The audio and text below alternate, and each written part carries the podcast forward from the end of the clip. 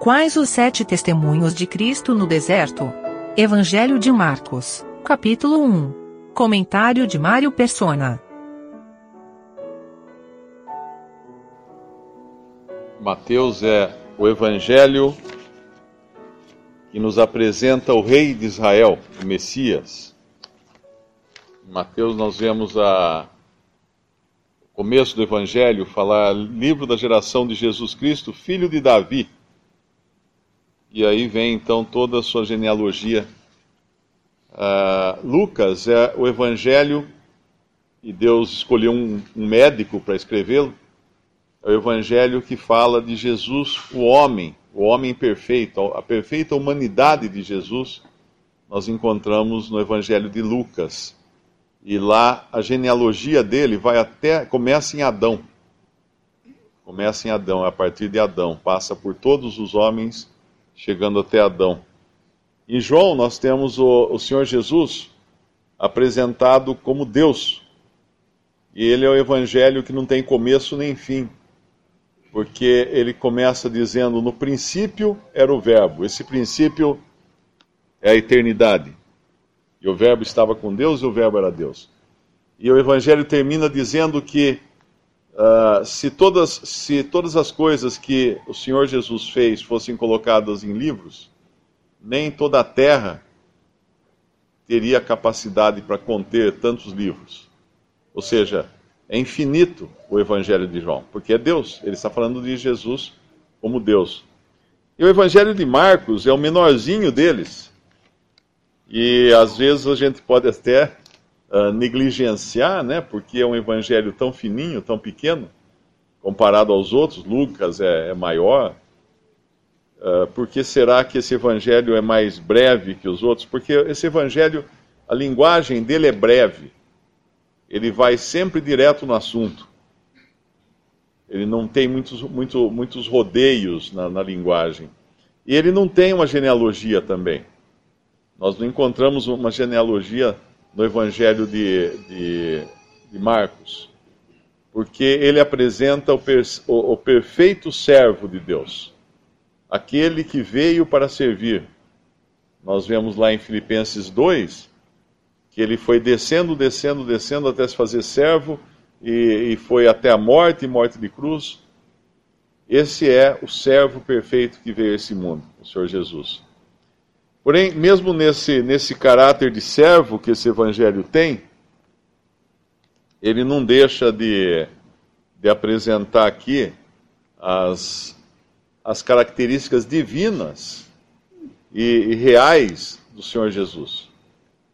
Quando nós lemos esse primeiro capítulo, nós encontramos nele sete, sete características, sete sinais que mostram uh, quem é essa pessoa.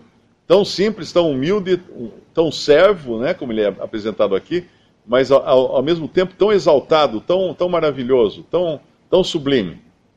Quando a gente começa no versículo 1, ele vai dar o primeiro testemunho a respeito da, da pessoa de Cristo. Marcos vai falar que ele é filho de Deus. Princípio do Evangelho de Jesus Cristo, filho de Deus. Esse é um testemunho que depois os, os religiosos judeus iriam pegá-lo nesse testemunho. Porque pra, para um judeu era, era uma, uma, uma abominação se declarar filho de Deus, ou dizer que era filho de Deus. Nós não encontramos no Antigo Testamento nenhum israelita dizendo que é filho de Deus. Tem apenas uma passagem, mas não é falada no sentido de filho, e sim de criador. E no versículo, no versículo 2, depois que Marcos dá o seu próprio testemunho de que ele é filho de Deus, é a vez do profeta Isaías dar o testemunho dele. O segundo testemunho aqui, como está escrito no profeta Isaías: Eis que eu envio o meu anjo ante a tua face, o qual preparará o teu caminho diante de ti. Está falando do Senhor Jesus, obviamente, de João Batista, que vai, que vai anunciar o próprio Senhor Jesus. Voz do que clama no deserto, preparai o caminho do Senhor, endireitai as suas veredas. E aí fala de João Batista em seguida, que é o que veio anunciar a, aquele que havia de vir, o Cristo, que havia sido anunciado pelos profetas do Antigo Testamento. Depois, no, no capítulo 7, nós temos um terceiro testemunho, que agora é o testemunho de João Batista. Nós tivemos o testemunho de Marcos no versículo 1, o testemunho de Isaías no versículo 2 e agora o testemunho de João Batista no versículo 7. Pregava dizendo: Após mim vem aquele que é mais forte do que eu, ao qual não sou digno de abaixando-me desatar a correia das suas alparcas. E quando a gente vai para o versículo 11, nós vamos encontrar o testemunho do próprio Pai. Do próprio Pai, Deus Pai e ouviu-se uma voz dos céus que dizia: Tu és o meu filho amado em quem me comprazo. Isso acontece no momento em que o Senhor Jesus é batizado por João Batista. O pai dá o seu testemunho acerca do filho. E no versículo 12, é o Espírito agora que entra em cena. Ele já tinha aparecido no versículo 10 em forma de pomba, mas agora ele vai dá o seu próprio testemunho. E como é o testemunho do Espírito? É levar o Senhor para ser testado no deserto. Muita gente pensa que essa tentação de Cristo no deserto foi para ver se ele ia cair ou não, e então ele ia resistir à tentação, que ele era muito espiritual para ficar sem comer e sem beber por vários dias, e aí então resistir à tentação. Não, ali era um teste mas é aquele teste como quem testa o ouro, por exemplo. O que faz quem testa o ouro? Eu não sei como é que testa o ouro, mas eu acho que coloca um ácido, né?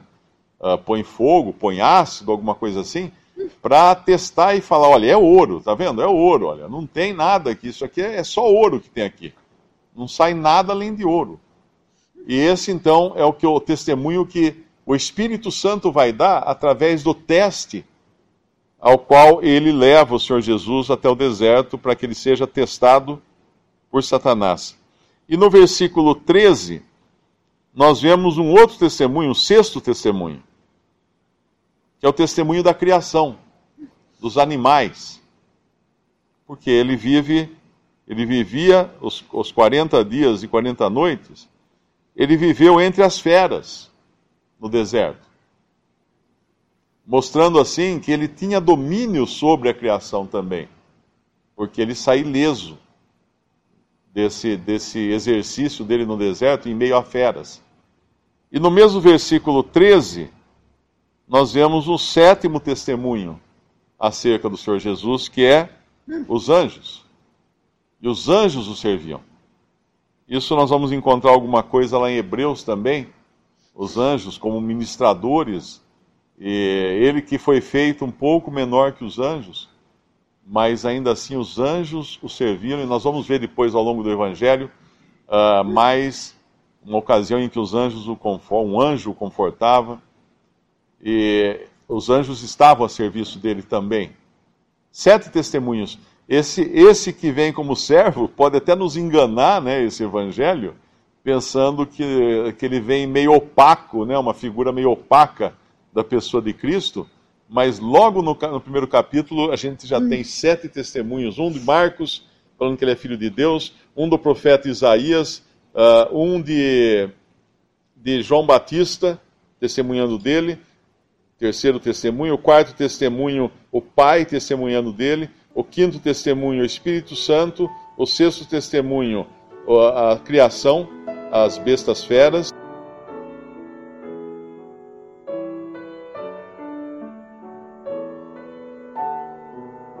Visite respondi.com.br. Visite também 3minutos.net.